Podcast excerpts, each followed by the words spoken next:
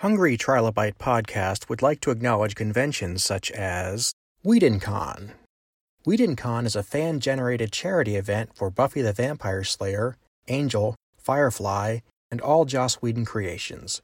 It is scheduled for October of twenty twenty and is held in Los Angeles, California. A portion of the proceeds benefit the Los Angeles L G B T Center as well as the Ron Glass Memorial Scholarship. See details at Whedon Con dot com.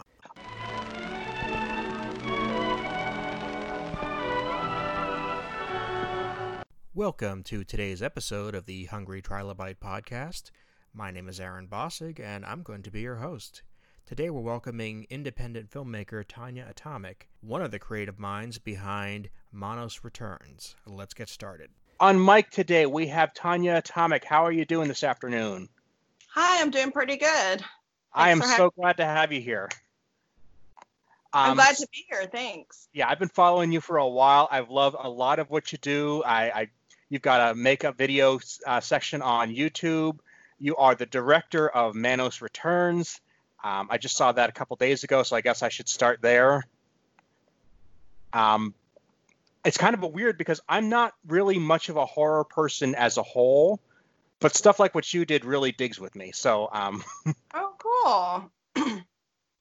Thanks. I'm so glad you liked it. I mean, it was it was written by me, Rachel Jackson, and Jackie Naiman-Jones. Mm-hmm. So, um, you know, it was really a a cooperative. I mean, it really, the whole thing was a collaborative effort.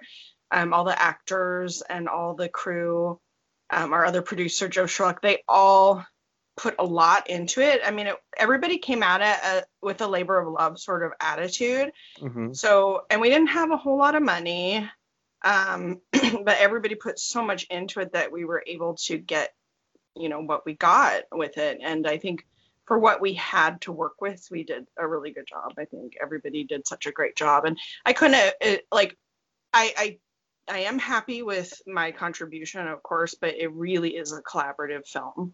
Sure, and, and I wouldn't second guess that. Uh, but do you think that maybe not having a lot of money and not having a lot of resources is just in spirit with the project?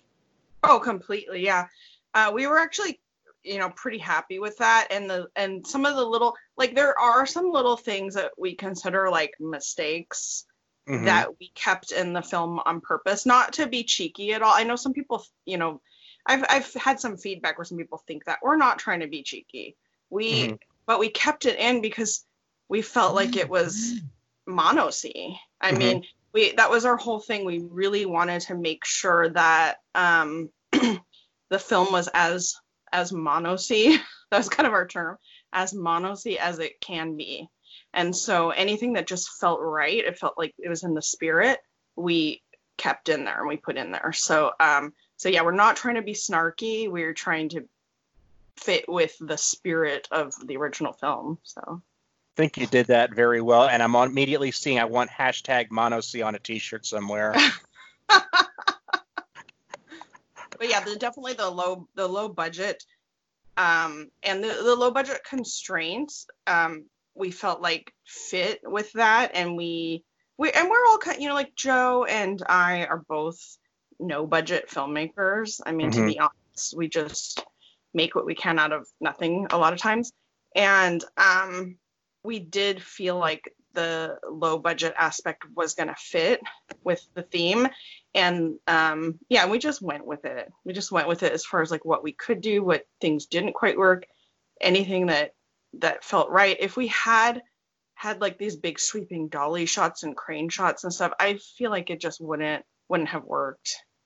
And I think or, like, big name stars, you know, that kind of thing. I just yeah. feel like all that stuff would have kept it from being as monosy as it could have been. So yeah, and when I first heard about it, not knowing anything about who was involved or why it was being made, that was kind of my first reaction, is that it was going to be a polished studio production, and I was just a very negative response I had to that, which I think is why I didn't watch it for the longest time, because until I got to know your other work and realized Jackie was involved, As, and I saw some screenshots, and it's like, okay, no, this is this is going in the same tone.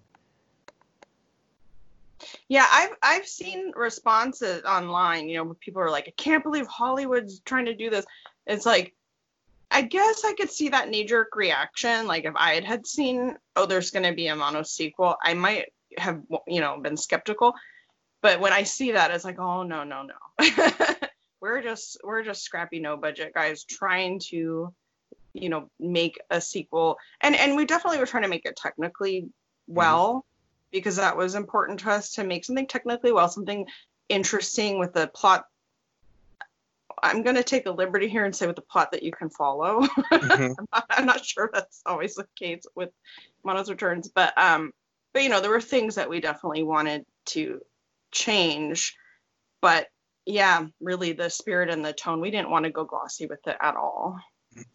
Uh, when I had Jackie on the show many moons ago now, uh, one of the things that I was desperate to talk to her about was the fact that Manos was the first, not really the first, but it was the first really good example of an independent film way before it was cool. So it's great to see it come full circle with people like yourself who know what independent filmmaking is about and know how to do what you did, uh, and to put it in those capable hands and yet still come out with a product that's fun. Yeah, that's what we were going for, for sure. Um, something fun, something that has that low budget aesthetic, but something, you know, where the audio is all clear, where, mm-hmm. um, you know, it visually cuts together. There's no jump cuts, that kind of thing. And just because we felt like, I mean, with the first movie, it wasn't trying to do that. They were trying to make the best movie they could. And so, you know, we thought that was our responsibility to to do that as well, mm-hmm. and not trying to pretend. You know, mm-hmm. we want we felt like we had to be sincere when making it, because that was also Mono, Monosy, that was in the spirit. Mm-hmm. And in both movies, there is a genuine creepiness to it. There are things that both movies genuinely do well despite all their handicaps, and the creepiness in both is, is spot on. That that makes me so happy. We were really trying to do that. Um, what we were trying to do, you probably noticed this while watching, but what we were trying to do was start out with a kind of a lighter tone, mm-hmm. and kind of kind of um, not reference, but but definitely acknowledge the fact that, like, there's some humor in the fir- you know, with there's people that are fans of the the humor aspect of the Mystery Science Theater version and that kind of thing. And we were trying to not ignore that. Mm-hmm. Um, we were trying to acknowledge that, but have it feel like it was real world, like have it feel natural, where it's just the characters being jokey with each other. Um, and we wanted to start out with a lighter tone, um, which I feel like the original movie did too. They start out with the, you know, family, happy on vacation, a little bit lighter tone. And then as the movie progresses, it gets darker and darker. And that's um, what we were trying to do. And, um, you know, we added some of the soul, because we felt like, you know, there's a big gap between films. So we added some things that we thought things would happen um, over time. So we added some souls trapped in the lodge kind of thing. Um, we had, you know, lighting change. We had the story get darker. And all these things we were really hoping to actually get creepy, eerie. Um, because we felt like the, I mean, the first film does that. There's, there's an eerie element, even though, even though there, there are technical issues, there is an eerie element to the film. And we definitely felt like we had to have that in ours. And we were really hoping to deliver with that. You know, there's a, uh, I'm going to use a word that most people would not want me to associate with anything Monosy, but I would actually say it's almost Hitchcockian in that all most of Alfred's movies started off with something really good happening. Somebody got a new job. Somebody's going on a vacation. Somebody just had a baby. Some some something really good just happened to set off oh. the terrible events that follow. Okay. And in both cases, that's what happened with the Manos series. Interesting. I never um, put that together, but I see exactly what you're saying. Yeah. It does create a good juxtaposition, which that's not exactly what we were what we were going for, the juxtaposition. We were more going for um, having a having a journey, you know, mm-hmm. starting somewhere and, and going on a journey. But yeah, I see that it does make the the difference more no, more noticeable. Mm-hmm. And if, if we look at, like, okay, like I said before, I'm not really a horror guy per se. There's a couple things I've gotten into.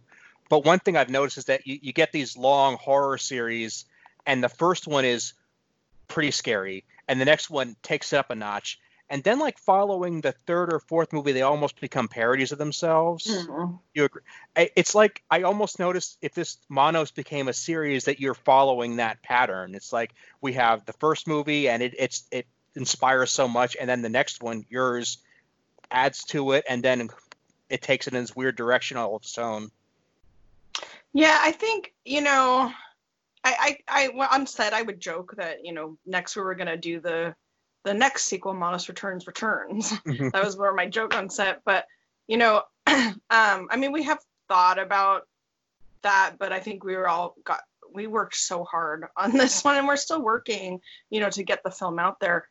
But, you know, if it, if there were to be more sequels, I think, I mean, it could just go so many places now mm-hmm.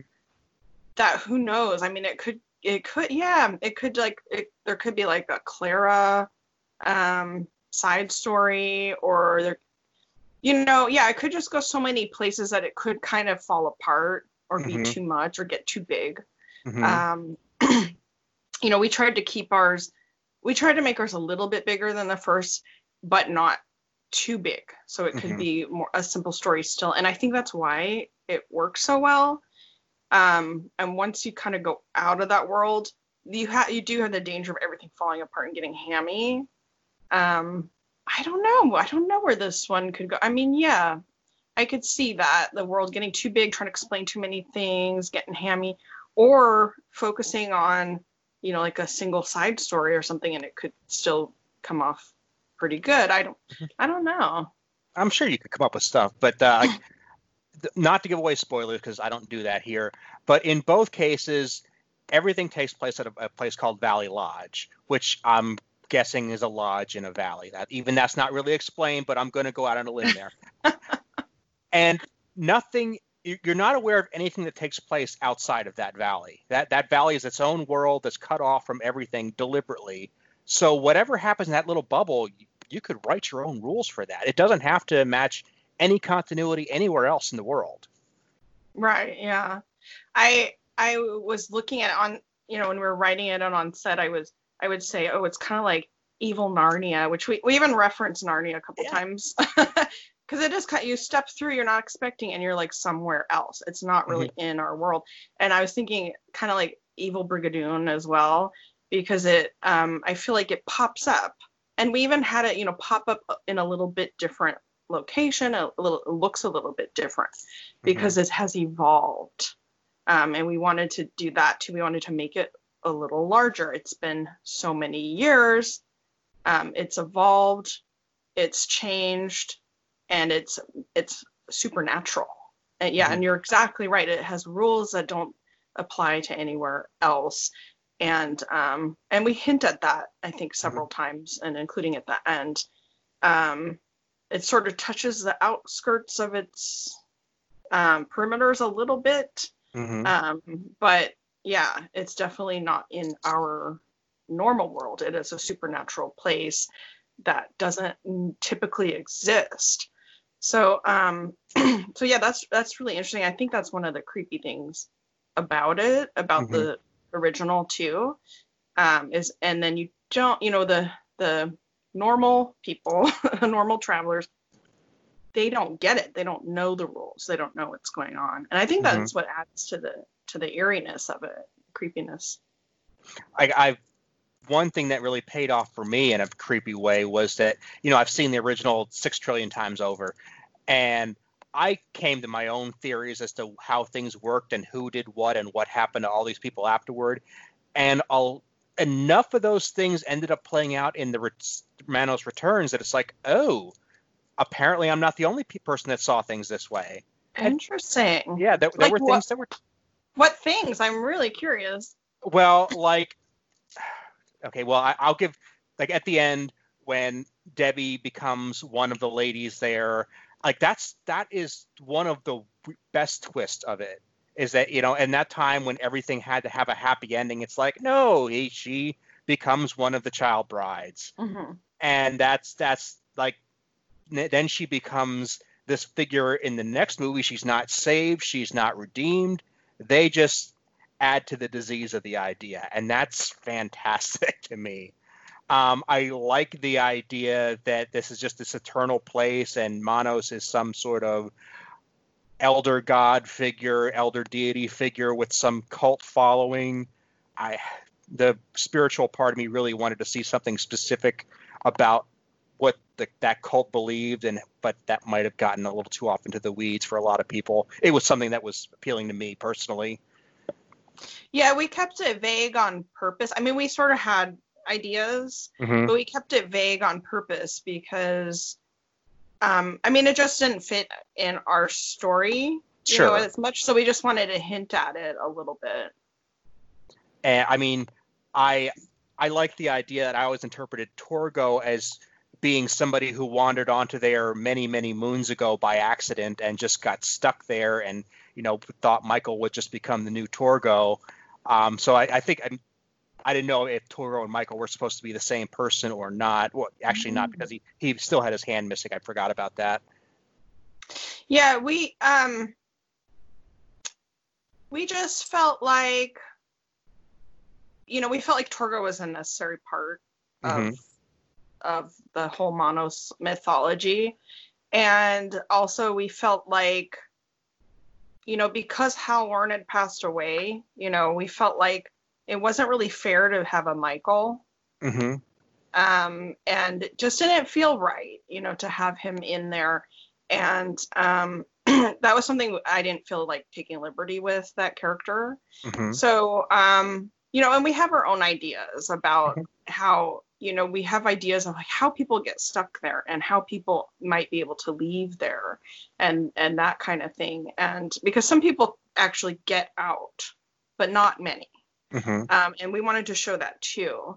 So, um, so, and also at the, at the end of um, the original film, we don't know what happens to Torgo because he runs away right. with his hand on fire. And or his stump on fire. and, um, um, and I just honestly felt like he um, is probably a lost soul. That mm-hmm. like, where's he gonna go? Like, is he gonna be able to get away? I don't feel like he can. I don't feel like that's something that he could have done.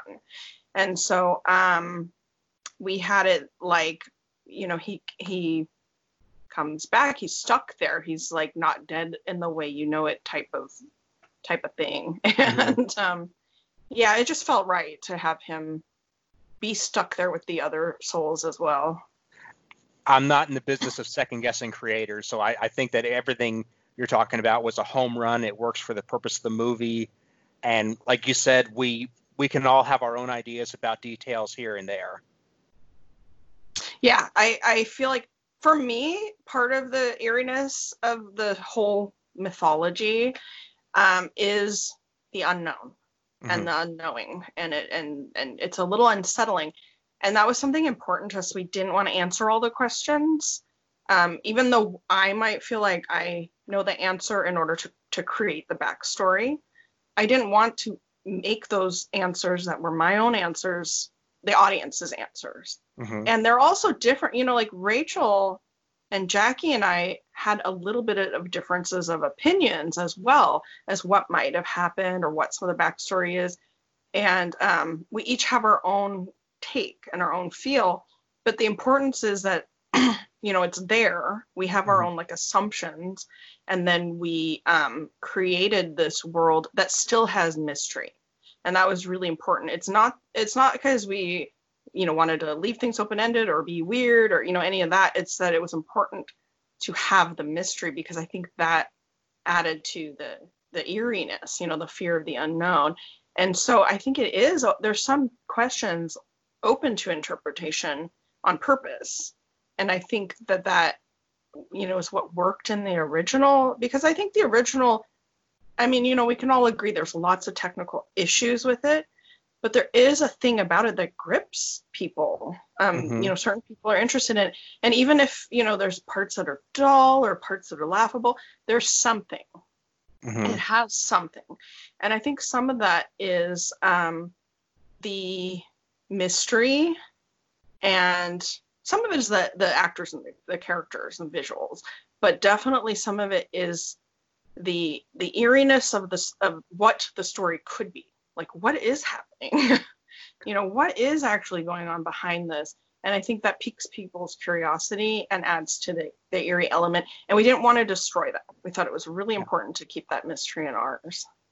Well, it's also worth mentioning that at, in the late sixties, when or mid-sixties, I forget the exact year, when Manos was made, to take a cross-country trip and then get stranded somewhere was not a small situation to find yourself in. It was, in many ways, a life-threatening situation because you, there was no cell phone. There was, and if you were in Lost in West Texas where it took place, it was like you you were more than a day's walk from anywhere if you were in, in a bad situation. So that that fed on people's primal fear in some way. That road trips were a much bigger issue, and you kind of dealt with that by saying they lost their cell phone signal and the map wasn't working. And, you know, you got around the issues where it's like, okay, you, you put the modern audience into that mindset. But somebody sitting down in that theater when it was first released would have been like, oh, okay, they're, they they immediately know these people are in danger.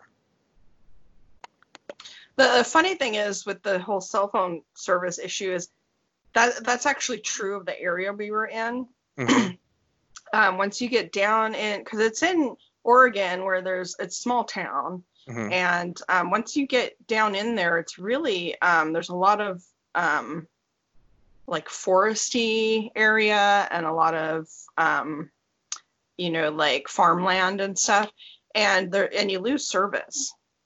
And if you are out there and there's small roads and there's not a lot of traffic and, and it's the same kind of thing. I feel like that doesn't resonate as much with modern audiences, like how you were saying. Um, but it is a reality of being out there. And we, and we wanted to um, use that to, ha- to put the travelers like in the peril that may have been, because I think, I think people nowadays are, are very used to relying on conveniences and mm-hmm. might not know what to do, you know, if your phone goes out.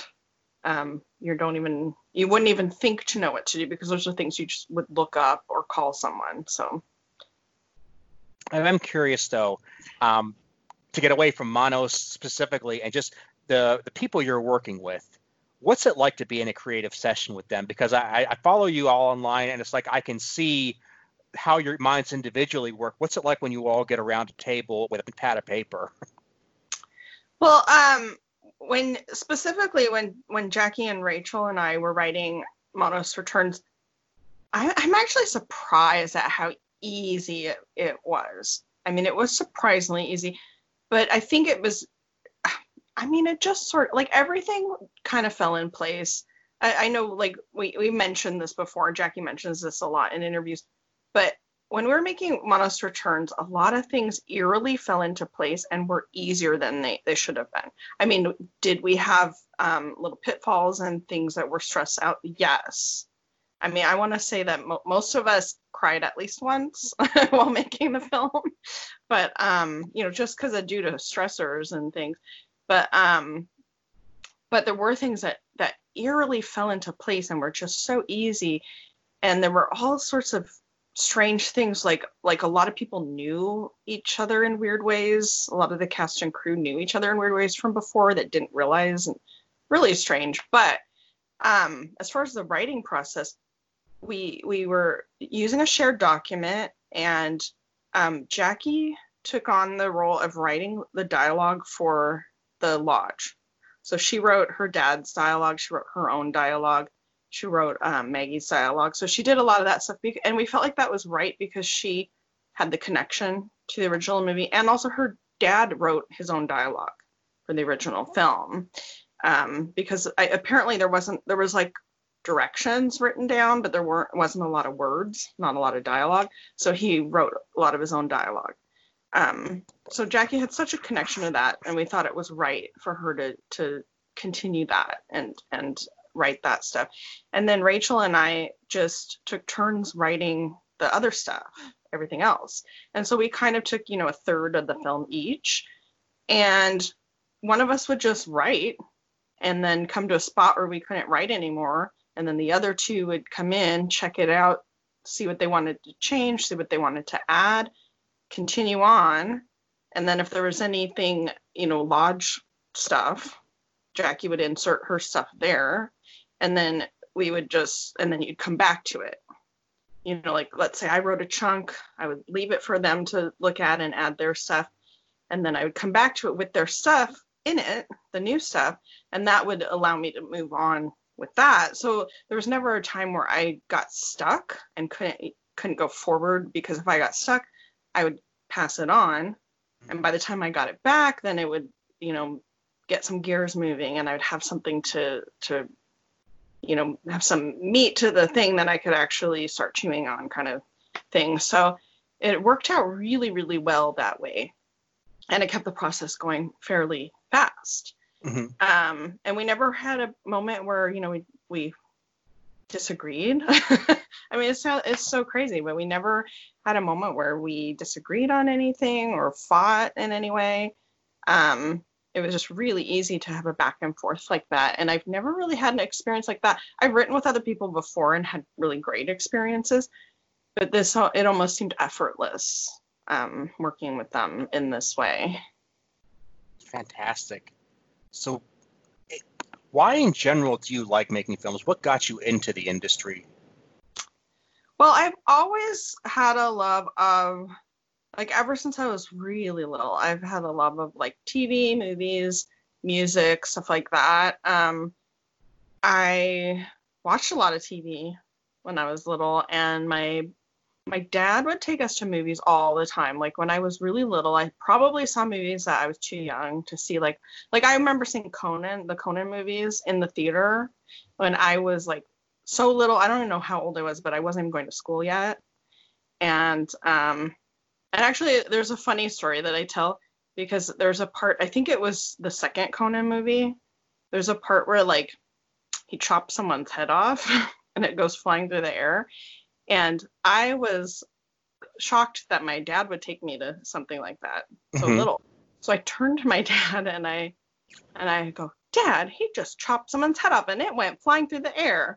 And my whole thing was I was scolding my dad mm-hmm. for taking me to that movie. And then and he thought it was the funniest thing. He just laughed. He laughed at me, which I think is really cute now, you know, but at the time I didn't get it because I was trying to scold him and he wasn't taking me seriously. But um But yeah, no, my dad was, like, an avid, he loved film. He loved, he loved all kinds of film. Like, my mom loved, like, epic stories and, and, um, things based on true stories, those kind of things. Um, like, I remember, I remember she watched Roots and I watched over her shoulder mm-hmm. when that was on T V. And, um, I just have all these memories of that kind of thing. You know, my, my parents were interested. My dad was a photographer as well. Um, my mom was a dancer, and they both loved to sing. So that was kind of in my family, and I was familiar with seeing movies. And it was, like, just something that always interested me. Like, I had my little T V schedule when I was little. Like, this is, like, before I went to school.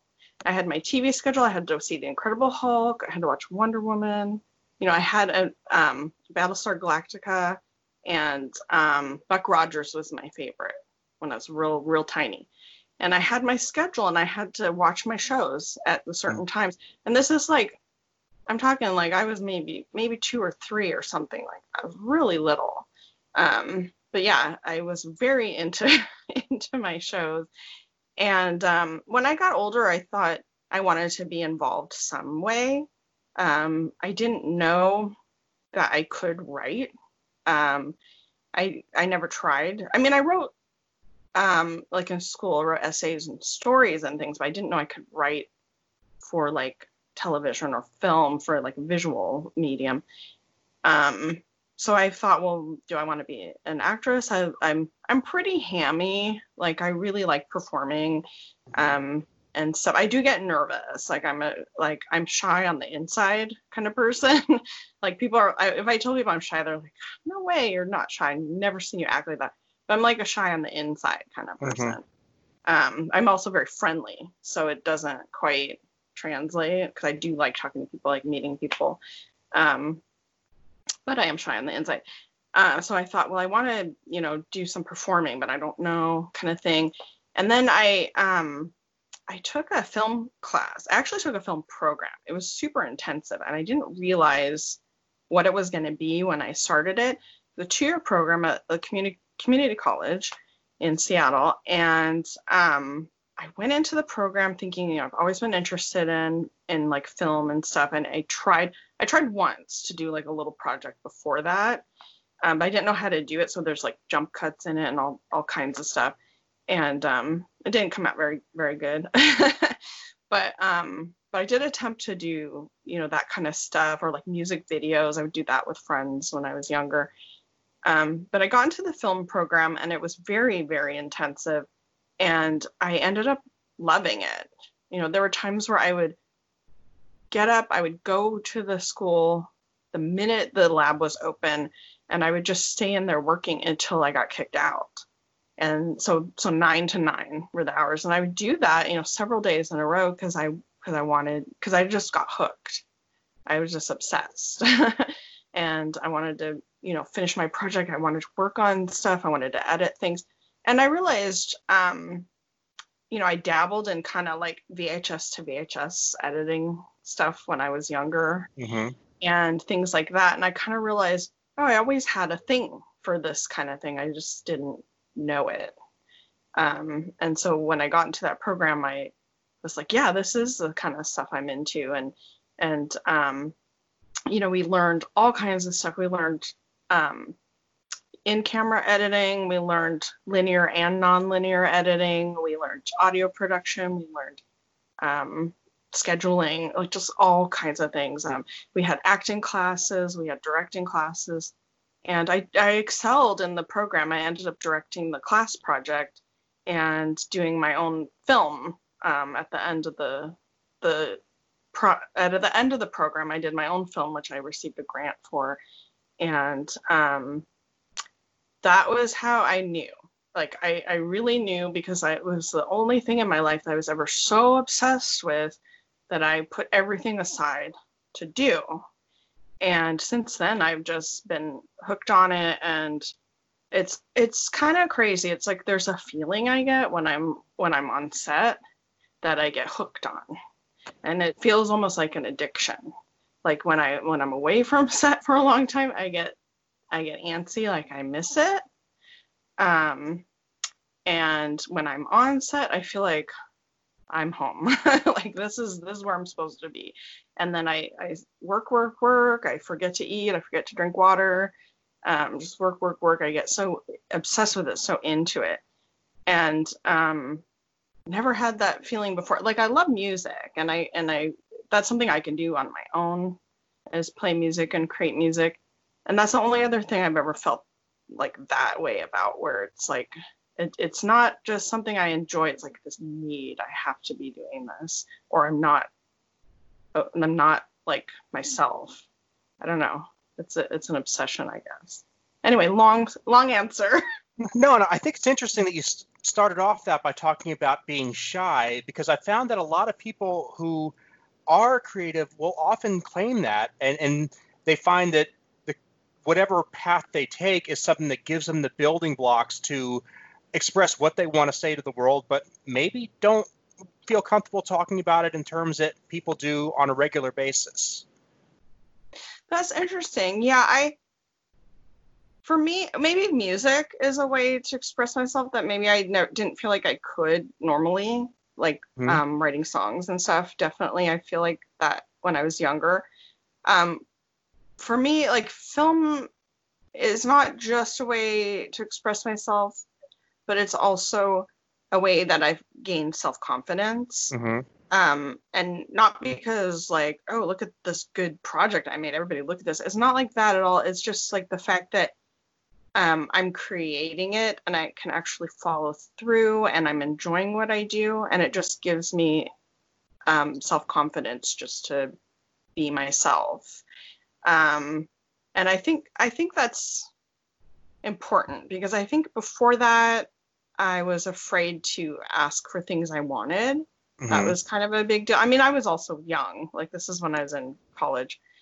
Um, but once I, when I was in the film program, it was finally important enough for me to ask for things because I wanted it that badly.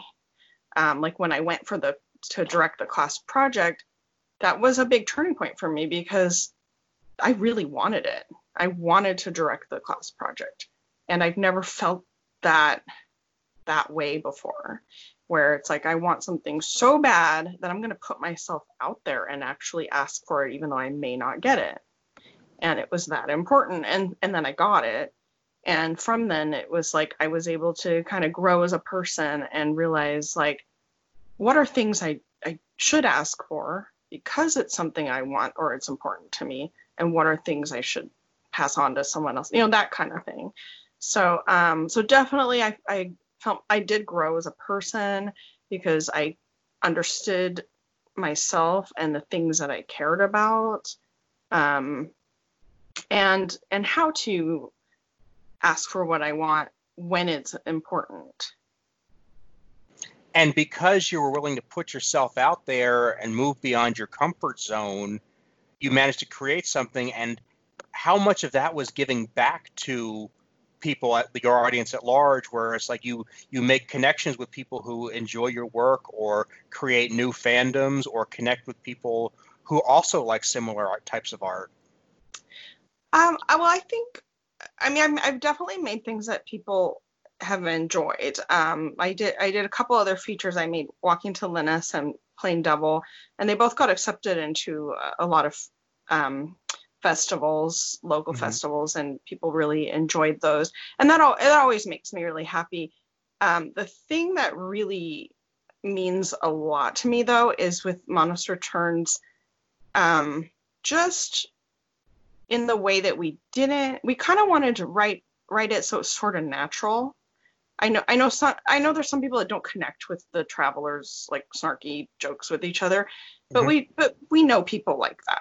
Yes, we you do. know. And we want it to be kind of natural. I mean, they don't mean it in a, like, they really are friends. Mm-hmm. Um, we wanted that to be important. They don't mean it in a mean way. They're just, mm-hmm. that's just their way of connecting.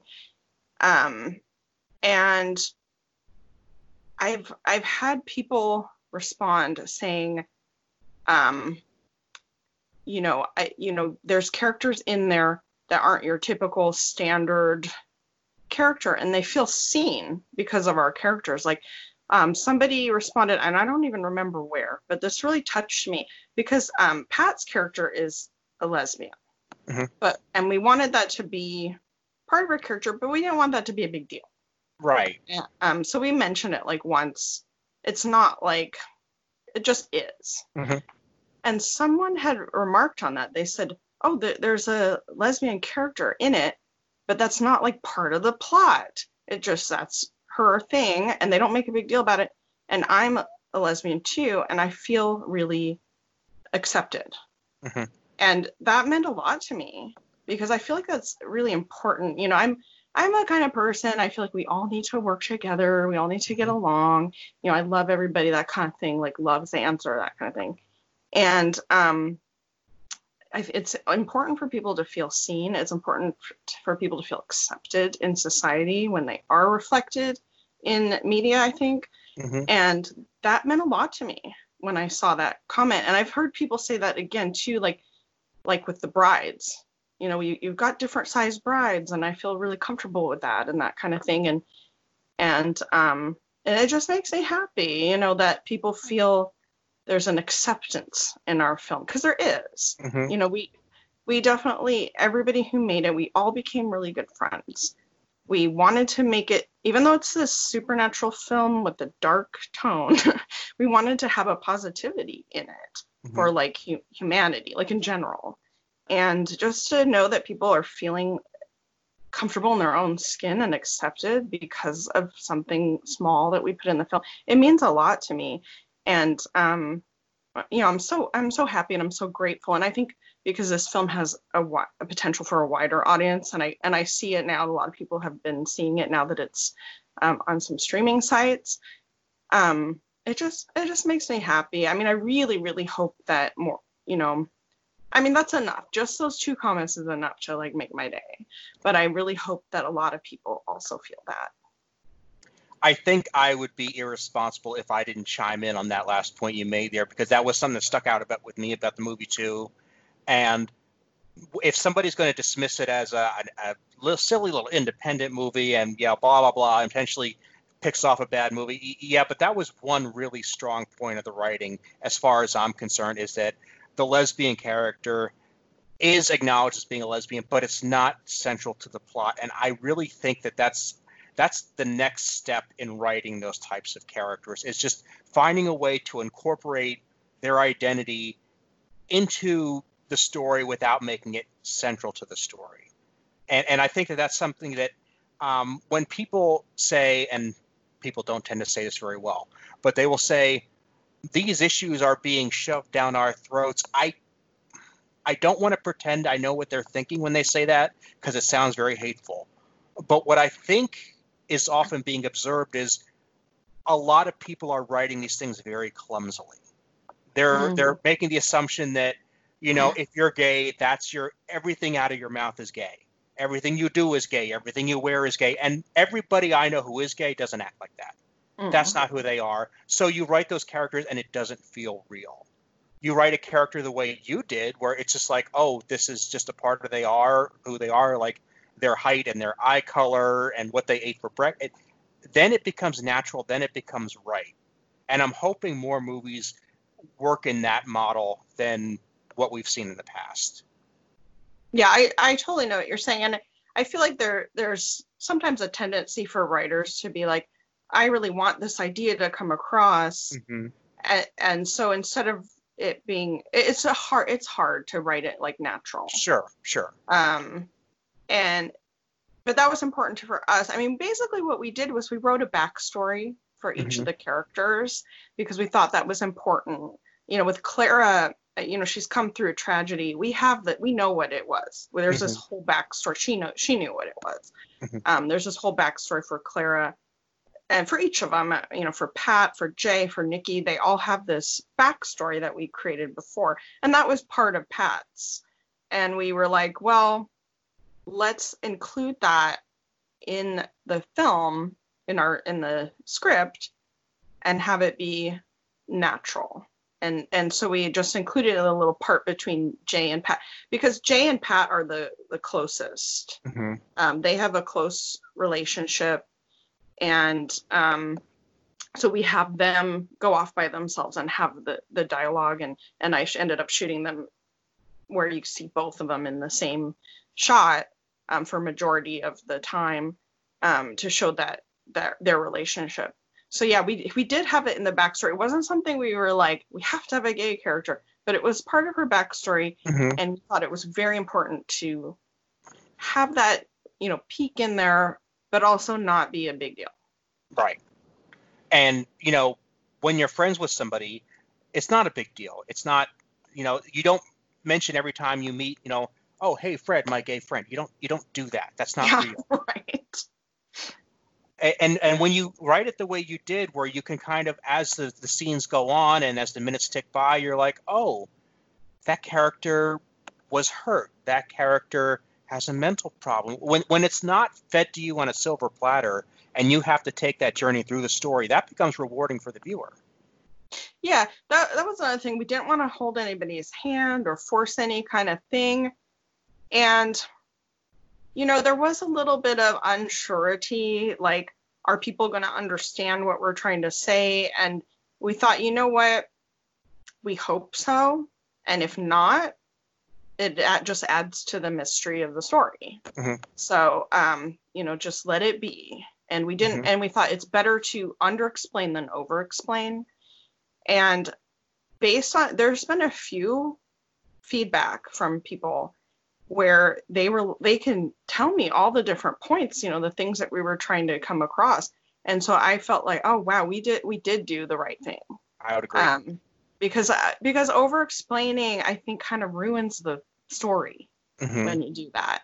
And um, if people don't get it, they don't get it. But the people that will get it, if you have to overexplain it, it's not going to feel um, organic to them. It's going to feel heavy-handed, and then they're not going to be able to enjoy it. And that, and I, and that's not what we wanted. Agreed. Well, Tanya, I know that you've got a lot going on, and I don't want to keep you too long because I really appreciate you being here. Um, but I'd like to let you go and maybe get a chance to meet up again pretty soon. Okay. Sounds um, great. Where can people keep tabs on Manos and you and, and all your adventures on the internet? Um, well, we have Manos Returns has a Twitter and Instagram and Facebook page. It's just Manos Returns. You can look us up. You know, we're on IMDb, um, and we're also we also have our own website, manos returns dot com. Um, and then the same for me. Everything's Tanya Atomic, but it's T O N J I A Atomic. And I've got, you know, Instagram, Twitter, Facebook page, and website as well. So, um, you know, I, I we update whenever new stuff's going on. Um, Manos Returns is on a bunch of streaming sites right now. It's on stuff I don't know even where it's on, but I do know it's on Amazon Prime, and it's it's been picked up for Amazon Prime worldwide, so it I don't know when it's going to hit the different markets, but I know it's U K and, and U S A now. So, um, and hopefully it'll hit all the other worldwide markets soon. Um, I know it's supposed to be on some Roku channels and stuff. Um, so other places I'm, unfortunately, I don't know. Um, but, you know, everything we do know, we put on our Facebook first. So our Facebook page is probably the number one for if you're looking for updates and also for, you know, when the D V D Blu-ray is going to come up. Unfortunately, we had to push that because of everything that's unfortunately happening in the world right now. So D V D Blu-ray, I don't know when that's going to happen because we had to push that back. Okay. Well, I'm going to make sure all of that information gets into the show notes. So if anybody listening to it missed it, uh, it's on aaron bossig dot com, if nothing else, and you can find anything you're looking to for from there. Um, thank you again so much. I'm really hoping that we can do this again sometime soon. Great. Thanks for having me. Thanks for being here. Take good care.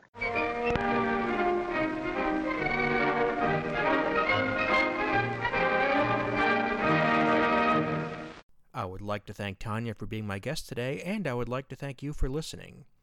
For the community building part of the show today, I'm going to get back to basics. Wherever you plan to listen to this show, whether it be on Apple Podcasts or Google Play or YouTube, whatever your choice is, please hit the subscribe button.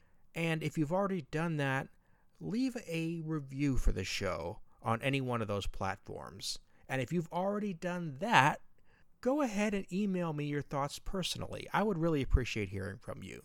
The address is bossigpodcast at yahoo dot com.